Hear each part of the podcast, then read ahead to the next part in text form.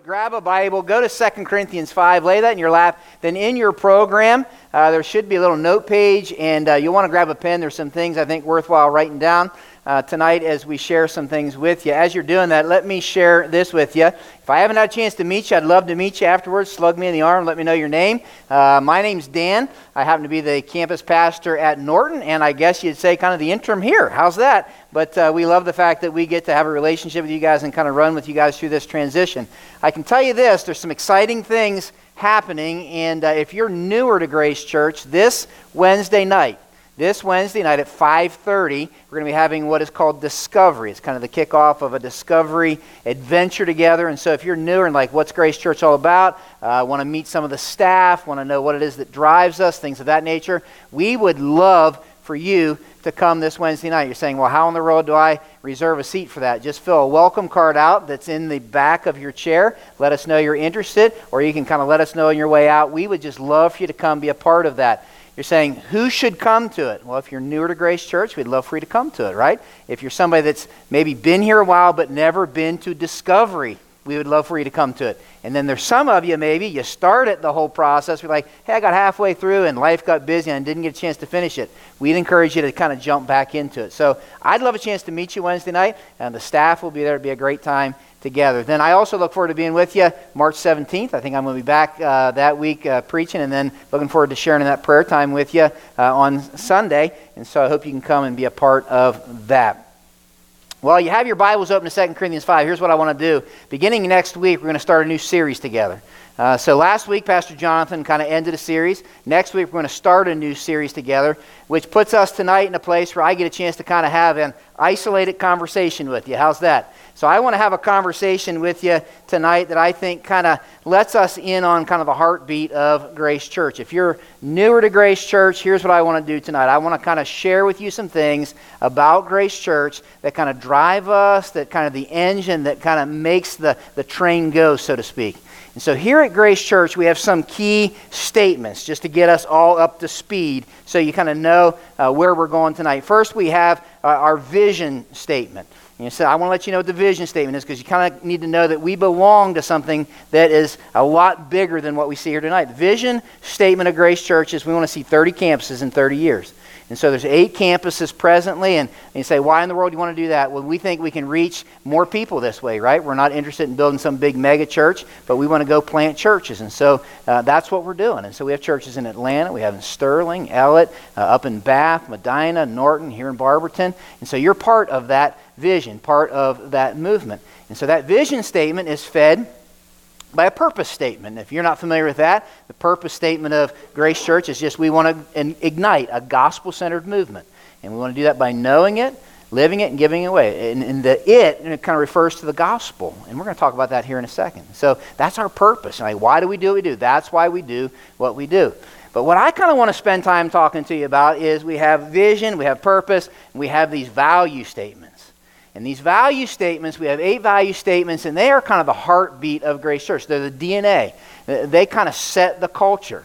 Uh, they kind of explain to you uh, why we do what we do and why we do it, how we do it. I think we have a diagram, maybe we'll throw up there. In this diagram, uh, a lot of churches will spend time talking about what they do. What do you do at your church? What are the programs you offer? All that kind of stuff, right?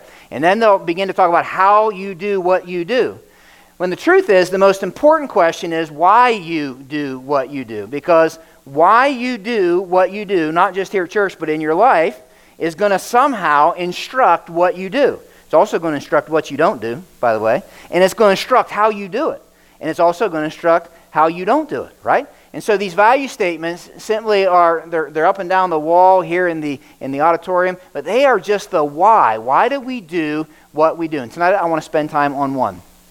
I want to spend time on one. If you didn't know anything else about Grace Church and, and you said, Hey, Dan, I want you to start somewhere, what would you tell people about Grace Church? Here's where I would start.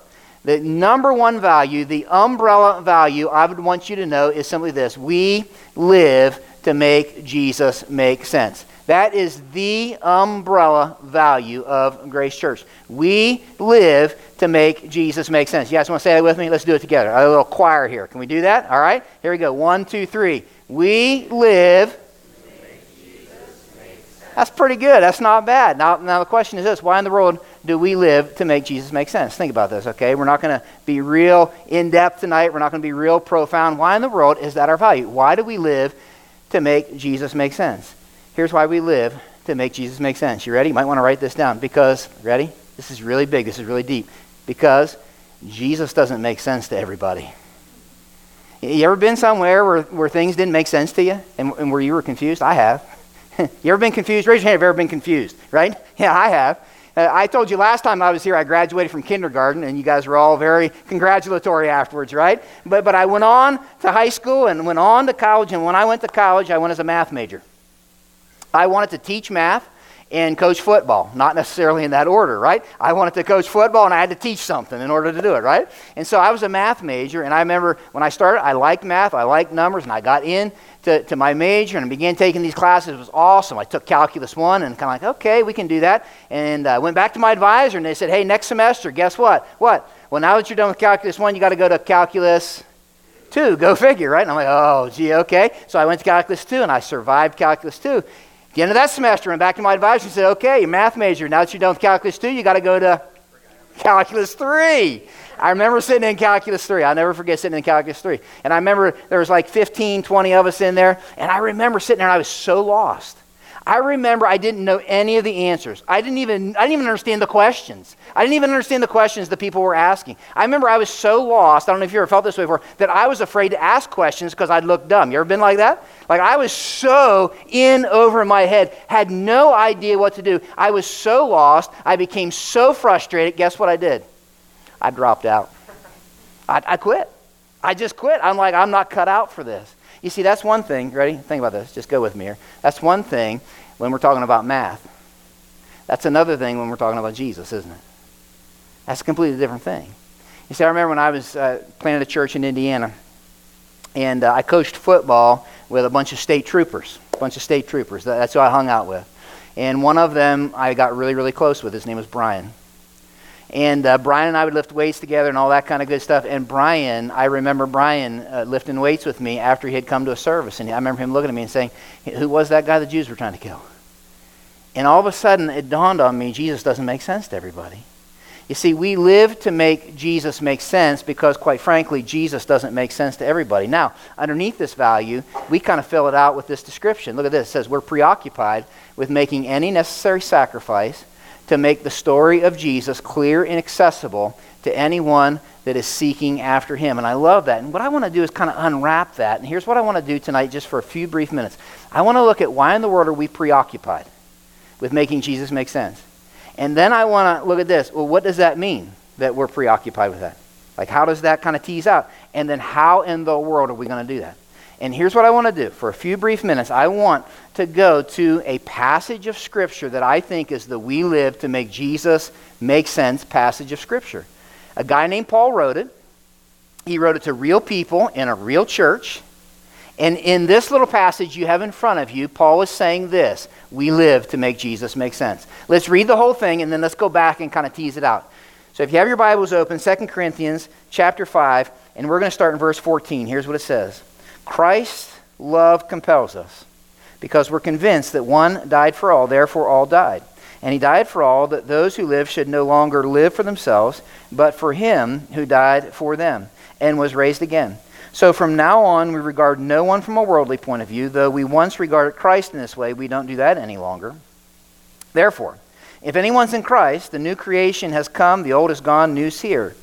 He says all this is from God who reconciled us to himself through Christ, gave us the ministry of reconciliation that God was reconciling the world to himself. We're going to talk about that in Christ, not counting people's sins against them. And he has committed to us the message of reconciliation. Verse 20. Here is the we live to make Jesus make sense verse. Paul says, We are therefore Christ's ambassadors. It's just as though God were making his appeal through us. We implore you on Christ's behalf, be reconciled to God. God made him who had no sin to be sin for us, so that in him we might become the righteousness of God. We are preoccupied with making any necessary sacrifice to make the story of Jesus clear and accessible to anyone who is seeking after him. The first question is this Why in the world are we preoccupied with making sure the story of Jesus makes sense to people, and it's all in here. There's four reasons. If you're writing and taking notes, you ought to write these things down. They're all in here, all in 2 Corinthians 5. The first one is found in verse 14. Here's what it says it says, For Christ's love compels us. Let's stop. It's so key that you understand what's going on here because this will change. Some of you grew up in church, right? I'm not going to ask you to raise your hand. Some of you grew up in church. And I think this is going to rearrange some of the way you look at what I want to talk to you about because Paul said the motivator, the igniter, the thing that drove him to make Jesus make sense was the love of Jesus, was the love of Christ. And he says this For Christ's love compels. If you write in your Bibles, and by the way, I'd recommend you do, I would circle the word compels because that word is key. Here's what it means. Here's what it means, okay? That word compels means to fill up till you're ready to burst. You ever put a, a, a, water balloon under a spigot and fill it up and fill it up until all of a sudden it can't take anymore and boom, it just pops? That's what Paul's saying.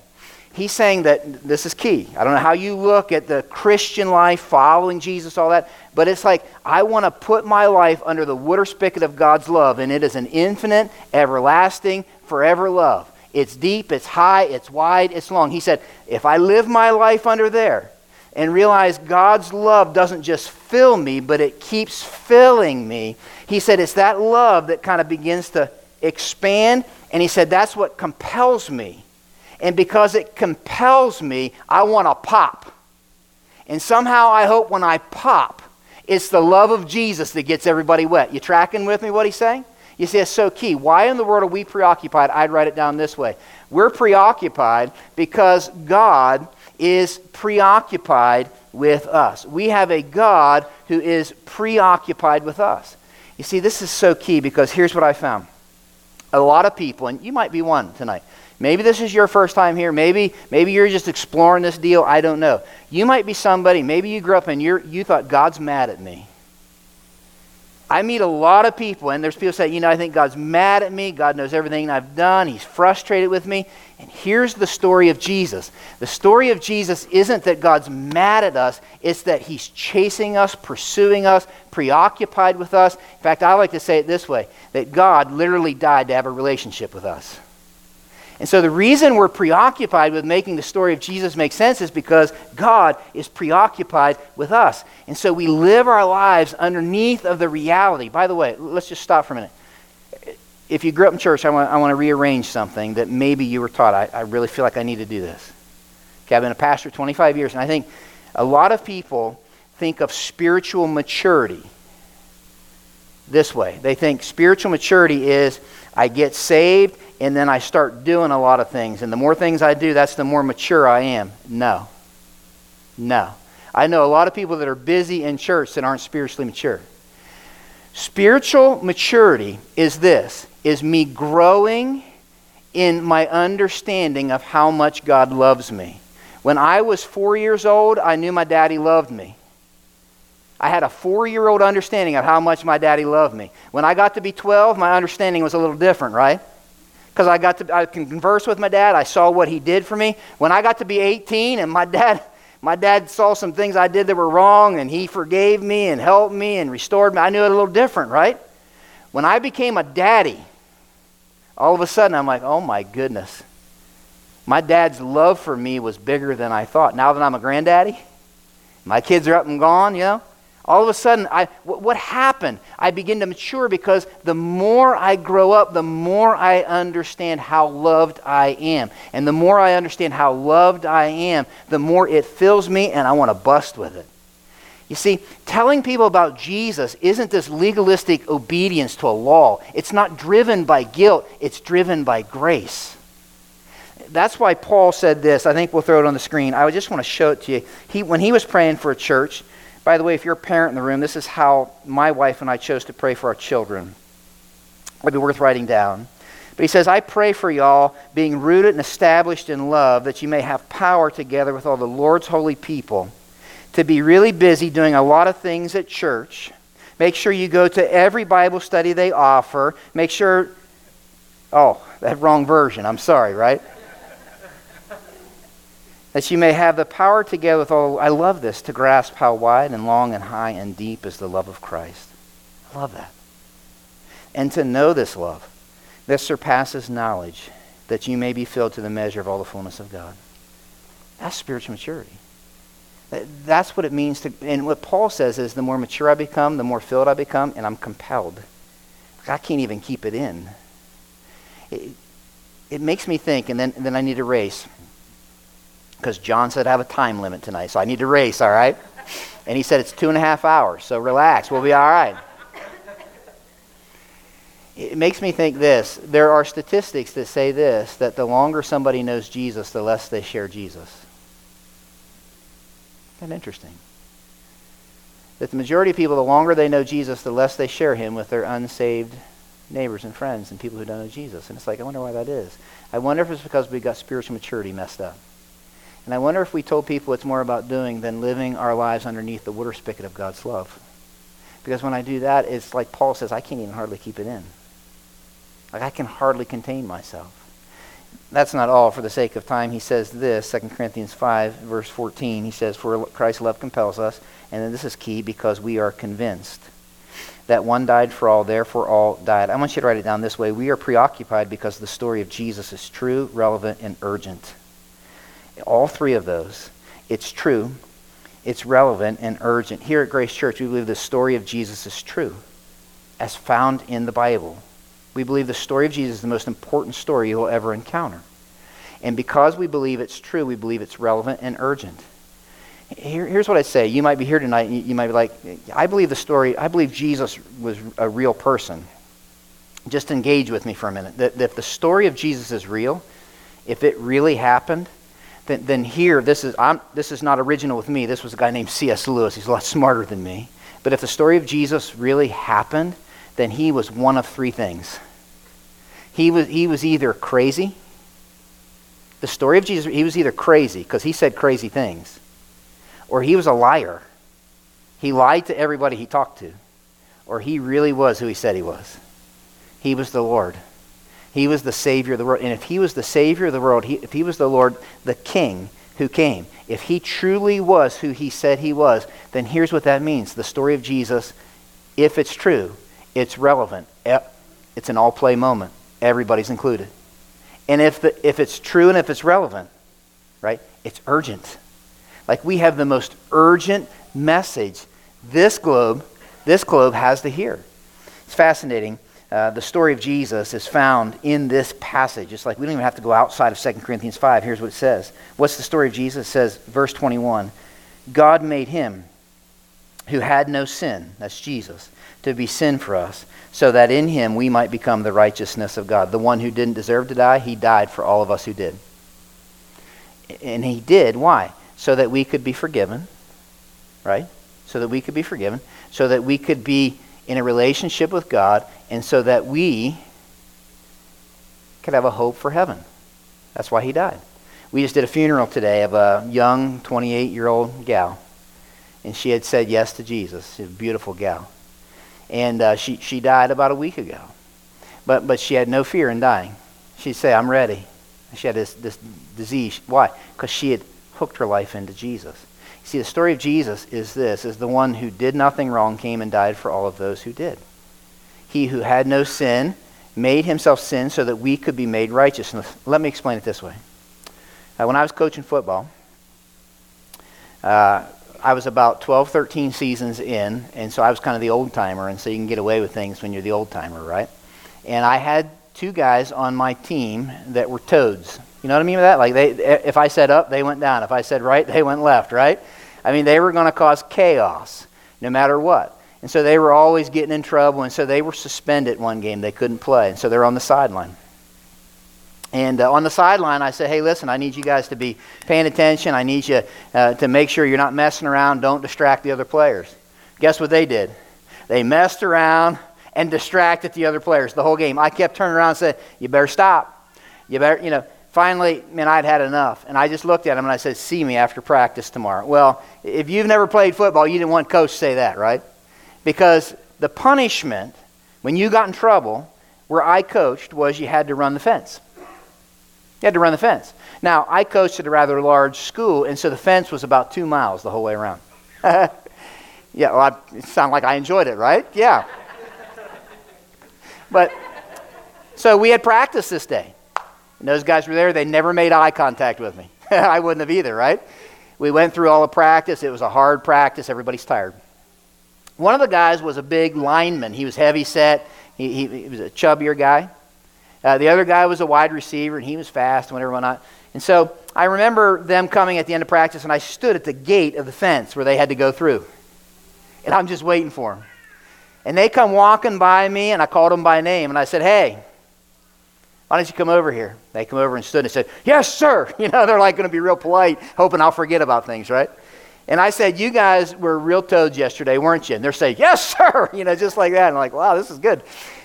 And I said, uh, I told you time after time to stop doing it, didn't I? Yes, sir. You know, they're giving me all that I want. And I'm like, What you deserve, did yesterday deserves punishment. And they're like, Yes, sir. Kind of like that, you know? And I said, I, I have given you so many chances. So many chances. And, you keep distracting the team and yada, yada, yada. And I said, Today, you guys, it was a hot day. I'll, I'll never forget, it was a hot day. I said, Today, what you guys did deserves to run the fence. Don't you agree? I remember in the heavy set kid's eyes right there, he started to well up with tears. He's a big guy, full equipment. And they looked at me and said, Yes, sir. And I said, You bet you deserve to run the fence. I ought to make you run it twice. Like I, I was, I was pouring it on. and I looked at those kids. I want you to remember this. And I looked at those kids and I said, I want today to be a day you never forget for the rest of your life. They thought, he's going to kill us. That's what they thought, you know? He's going to kill us. And I took my whistle off and I put my whistle around the young, skinnier kid's neck. And then I went to the heavyset young fellow and I handed him my clipboard. They looked at me like, what in the world's going on? There's just the three of us out there. And I said, today, coach is going to run the fence for you. And you're going to stand here and watch. And I took off running. I got halfway around the fence and I thought, this is the dumbest idea I ever had in my life. I'm just going to be honest with you. I thought, I'm going to die. I got around to the end of that fence, and once I caught my breath, I said, I want to let you know something. I want you guys to know something. I said, Do you know that's how much God loves you that Jesus did that for you? When he died on the cross, he ran the fence for you. He took your place. You see, here's the deal, guys. We're, we're convinced that the story of Jesus is that he came, and the one who didn't deserve it, he died it so that those of us who did deserve it could have what we don't deserve. That's grace. You see, why do we live to make Jesus make sense? It's like the most incredible story ever. And we're convinced of it. But that's not all. In verse 16, Paul says this. And I'm going to race through some of these. It says, So from now on, we regard no one from a worldly point of view. Though we once regarded Christ in this way, we don't do that any longer. Therefore, if anyone's in Christ, the new creation has come, the old is gone, the new is here here's what he's saying the story of Jesus simply changes us, it makes us new creations, and it changes the way we see people. Like, like the story of Jesus changes the way I see people. I no longer see people from a worldly point of view. Right? It's no longer simply the boss that I work for. It's no longer simply the lady who irritates me across the street. It's no longer that. I see people different. I see people who are loved by God for whom Jesus died. Or let's say it this way for the sake of tonight. I see people, every person I come into contact with is somebody Jesus ran the fence for. Some know it, some don't. You see, here's the deal. We're preoccupied with this, and I want you to write this down somewhere because people matter people matter. And when all of a sudden I begin to see people that way, it changes the way I see people. A few weeks ago at our staff meeting, we had in the, uh, the uh, HR manager for Chick fil A. Raise your hand if you've ever been to Chick fil A, like Chick fil A. It's like the kindest, most friendly place in the world, right? And so we had the, the HR manager come in and say, What's the secret, right? And so he began talking about their techniques. I want you to remember this. He began talking about, you know, we teach our employees eye contact, right? We teach them to say, uh, not your welcome, but my pleasure, right? And uh, he began to teach us all these techniques that they teach their employees. But then he said this I'll never forget this. He said, That's not even the key, though. The key is found in a little video. In fact, you can look it up Not now, preferably, but you can look it up, right? Uh, you can YouTube it. It's Chick fil A. Everyone has a story. But he showed us this video. I'll never forget it. It was powerful. Because in this video, they showed people walking into Chick fil A. And they had these little, you know, imaginary bubbles over their head that told their story. One guy walked in and went up to order, and over top of his head it said, Just lost my job yesterday. I'm not sure how we're going to make it. Little girl was running around Chick fil A, and it said, My mommy died giving birth to me. My daddy hates me. Over here was an old couple said, We wanted to have kids, never could, still dealing with the disappointment. Story after story after story after story. And all of a sudden you realized that they didn't simply see somebody looking for a chicken sandwich. They saw people who had a story, and they decided not to serve them a chicken sandwich, but to serve people a chicken sandwich. It's a big difference. You see, people matter to Jesus, they matter to me. Why are we preoccupied with this? Because people matter. In fact, there's an interesting story about Jesus. And here's what it says in Matthew 9 it says, Jesus went through all the towns and villages, teaching in their synagogues, proclaiming the good news of the kingdom, and healing every disease and sickness. When he saw the crowds, look at this, he had compassion on them. Look, look here a second. Here's literally what, if you write in your Bibles, you, you might want to write this. I have this written in my Bible. Here's what the word means His guts wrenched. Very descriptive. His guts went just like that. Why in the world, when Jesus saw the people, did his guts wrench? Why was that his response? Look at this because they were sheep without a shepherd. And so he said to his disciples, The harvest is plentiful, workers are few. Ask the Lord of the harvest, therefore, to send out workers into his harvest field. L- let me just be tender with this but clear and then go to the next point. When Jesus saw people who were lost, harassed, and helpless, he didn't see enemies. He wasn't shocked. Listen close. Lean in if you grew up in church. He wasn't shocked that lost people lived like people without Jesus. That's fascinating to me. He's not picketing them. He's not protesting. He's not yelling at them. He's not annoyed with them. He's not wearing signs. He loves them. Gave his life for them. I just met with a couple in my house this week. They asked me to, to do premarital counseling. I'm not doing their wedding, but they said, hey, we don't know anything about marriage. Would you talk to us? And sure, I'd, I'll talk to anybody about that. They came to my house, and we spent about an hour and a half, two hours together. Neither of them followers of Christ. And so I'm explaining this whole thing to them. And the gal said this. She said, You know something? I'm really confused because I go to Akron U. And me and my friends always know when that week is. I said, What's that week? She said, We call it Bible Week. I said, What is Bible Week? She said, Bible Week is when people show up with signs that say burn in hell to different groups of people. And she said, I'm having a hard time understanding this whole Bible thing. I said, I would too if that's all I had to understand it with. You see, Jesus, when he saw people who were lost, he saw sheep without a shepherd. And he loved them. He wasn't annoyed at them, he wasn't yelling at them. I'm not sure where it happened, where churches began to get the idea that to express the story of a God who's preoccupied with us, that we ought to be angry at people, that we ought to isolate people. Right? That's why I love there's a statement we use is we accept people where they're at to take them where they need to go. Jesus loved them, ate with them, talked to them, asked them questions, got to know them, helped them. Which leads to this next thing, and then on to the next. But he says this, verse 18 All this is from God. He's the one who made it possible for us to have a relationship with Him through Christ. God was reconciling the world to Himself in Christ, not counting people's sins against them, ran the fence for them. Here's key. This, this blows me away every time I read it. And He has committed to us the message of reconciliation. We are therefore Christ's ambassadors, as though God were making His appeal through us. So we implore you on Christ's behalf, be reconciled to God. Just let that sink in. Like, somewhere along the way, God said, hey, I think a good idea would be for the way for me to get the message to everybody who needs to hear it is for y'all to be my ambassadors. That's like sobering to me. Like somewhere along the way, God said, I think it'd be a good idea. I'm not going to like rent an airplane, put a big banner out there. I'm not going to. He said, I'm going to send you. I want you to be my ambassador.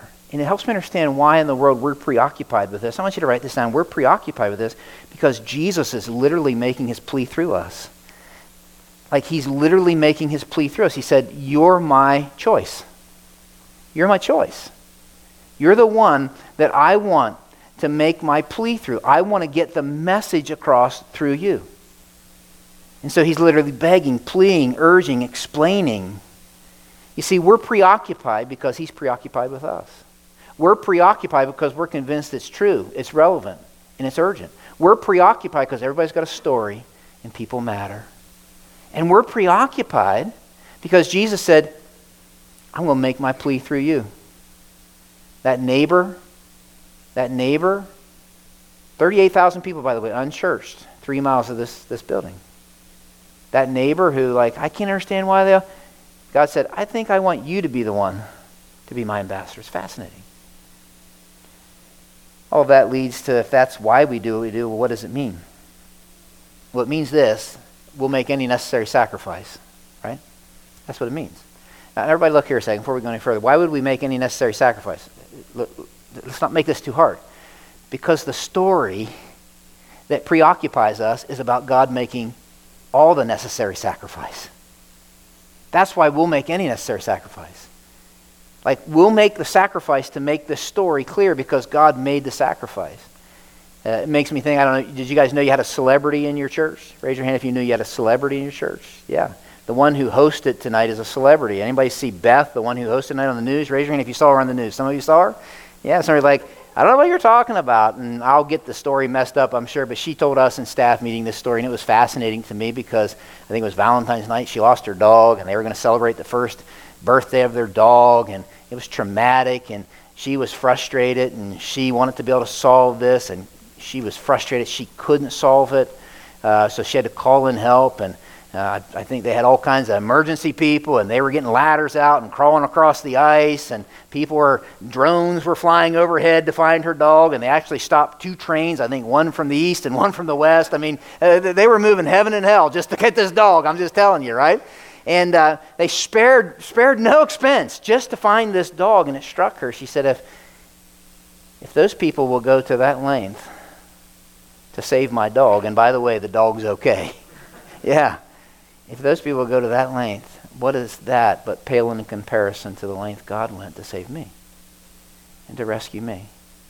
And when I think about that's the story of God, I think about the fact that if that story is what fills me, then that story is going to pop from me and we'll make any necessary sacrifice. So, what's the necessary sacrifice? I want you to write a couple things down and then we'll tease them out. First is this we'll make the necessary sacrifice, first and foremost, to meet people on their turf. The first thing means we're willing to go where they are, talk to people on the turf where they live. If we're ambassadors, here's what an ambassador does they go to the country of another that they are sent to to convey a message. That's what an ambassador does. They learn the customs, the language, and they contextualize the message. By the way, by the way, that's what Jesus did. He met a religious leader at night because he was afraid of his peers. His name was Nicodemus. He went to a well in the hometown of a lady who had quite a past. Jesus, over and over and over and over and over again, is meeting people on their turf. He sat and had lunch with a guy named Matthew and all of his friends. He took a lot of grief for it. And so, if we're going to make any necessary sacrifice, that means we're going to meet people on their turf. Not only that, I want you to write this down. We're going to learn to speak their language. We're going to learn to speak their language. Now, this is key. Here's the deal. How many of you have been out of the country? Anybody ever been out of the country? A couple of you have, okay. I've been out of the country where they don't speak English. And when you go to another country where they don't speak English, you know what you don't do? You don't demand that they speak English. You, you don't run around and say, listen, you guys need to start speaking English. You don't do that, right? If you want to communicate with them, what do you do? You try to learn their language, right? And you have a little fun with it, and you might mess up here and there. the truth is, if we're going to somehow make Jesus make sense, we're going to have to somehow begin to speak the language of people to whom he doesn't make sense. And we can't assume, we can't assume they understand. Some of us grew up in church. And so there's certain things, like I, I can just tell you, washed in the blood of the Lamb, that is near and dear, right? That is a beautiful, beautiful phrase if you grew up in church. If this was your first time in church, you'd be like, that's creepy, that's weird, right? Like if you just showed up and this was your first time ever, and, somebody said, "Hey, are you viewing worse in the blood of the Lamb?" It's like I might get out. Like I don't know. Was this a cult? What's going on? Right? Now, is that a beautiful phrase? You bet. But I got to figure out how in the world am I going to communicate that phrase somehow so that it's understood. And so we're going to learn to be able to speak. Not only that, I want you to write this down. We're going to find new ways to effectively communicate an old story. We're going to find new ways to effectively communicate an old story. How many of you got kids? Raise your hand if you got kids. Okay. How many got kids? Put your hands down. If you got kids that are school age, raise your hand, or maybe were school age. Man, my kids are in school, and I did I tell you this? I don't know if I told you this. I was a math major. I took calculus 2. You impressed? I took calculus 2. When my kids went through middle school math, they'd bring their homework home. Anybody tracking with me? And they're like, "Hey, Dad, can you help? I'm a math major, right? I took calculus 2. Bring that homework over here."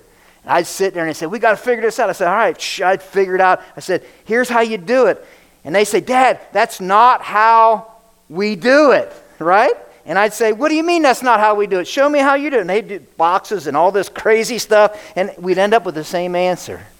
I, for the life of me, couldn't figure out how in the world they got what they got. They looked at what I had and said, How'd you get what you got? I just had an old way of getting what I got. We had the same answer. Here's the deal. Here's the deal. The old story never changes. The old story never changes. Let me say that again. And the old story is a story about Jesus. You see, that story never changes, but what does change is we learn all kinds of ways in which to communicate that story to people. Why? Because that story is true, relevant, and urgent. And it's an important story, and people matter. Which leads to a last thing, and that's this, and then we'll land this, this plane tonight. It means we're going to make the necessary sacrifice, and I want you to write this down, to allow people's needs to trump my preferences. Here at Grace Church, I want you to know this. We are not we are not about developing, ready? Consuming church attenders as much as we want to see give it away disciples. It's different. So here's what that means that people who come and their guests their needs are going to trump our preferences.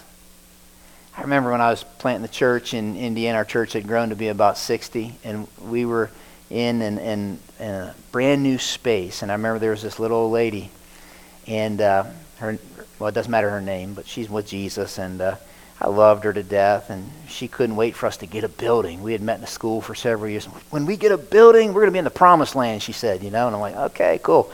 And uh, so we had this, this space in a building. And I remember one Sunday we had these brand new people that I had been sharing Christ with. They showed up to church, and they sat right there.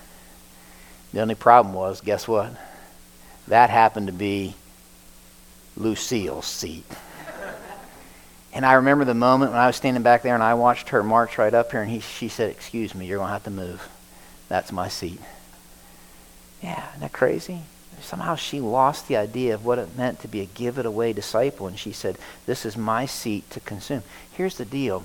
When I begin to understand that there is a God who sacrificed everything for me, I realize that God gave the church to the world, and I'm willing to sacrifice.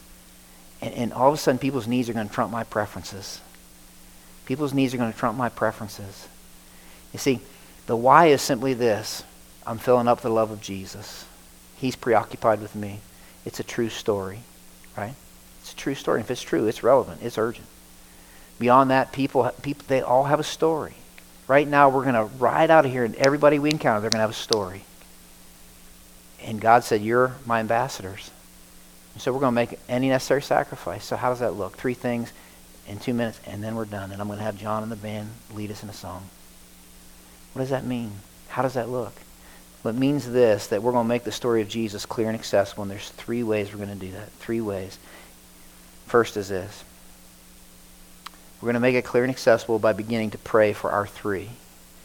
If you're in the room, here's what I mean by that. If you're in the room and you have trusted Christ, all this means is I want you to think of the three people that God's placed in your life for whom the story of Jesus has not yet made sense.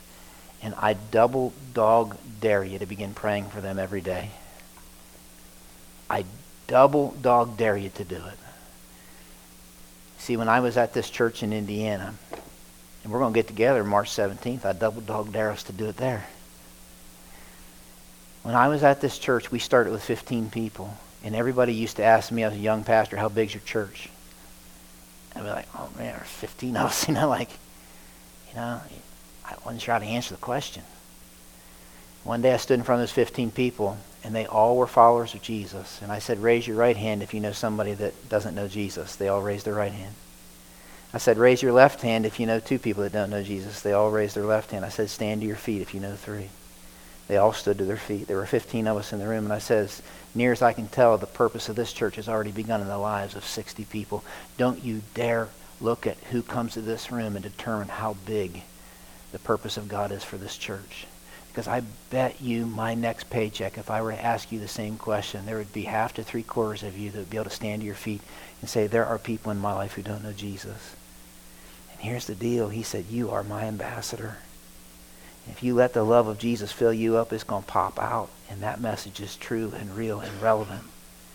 And he's placed you in their life for a reason. And they might not be coming in here tonight. They might not be coming in here next week, but you might be the one who's going there because you're the one who lives beside him, works beside him, goes to school beside him. You see? And so you begin praying for your three, and then all of a sudden you say, God, would you do something through me that I can't do by myself? Leads me to think of a second thing, and that's this. We're going to make the story of Jesus clear and accessible by preferring our guests when they gather in this building. When guests come here, we're going to prefer our guests. We're going to do anything possible in our services to remove obstacles. That's why we do what we do. By the way, some of you, and what an incredible group of volunteers, some of you in this room are parking cars. We never park cars, we always park people and show them a parking space. Some of you are greeters and you hold doors. We never hold doors here. We always welcome people, people who have a story. See how it works? You know, like, wow, you got coffee out here. We never serve coffee. We always serve people coffee. Why? Because people matter. You see, it determines how we do what we do. We live to make Jesus make sense, leads to the last thing, and then I'm done. We're going to make it clear and accessible by leaving this building to show and tell the story of Jesus. The most important moment of any church gathering, the most important moment of any church service is when we're done and the church leaves the building to be the church. Because here's what the apostle Peter says. He says that when we leave the church that this gospel thing is a show and tell thing. And that if somehow the gospel shows up in our life, people are going to be like, "Why you live that way? Why when everything seems to be going crazy, do you seem to have this hope?" And he said when they ask you that question, be ready to what? Give a answer. First Peter says it really well. Worship Christ as Lord of your life, and if someone asks about your hope as a believer, always be ready to explain it. I want you to pray with me.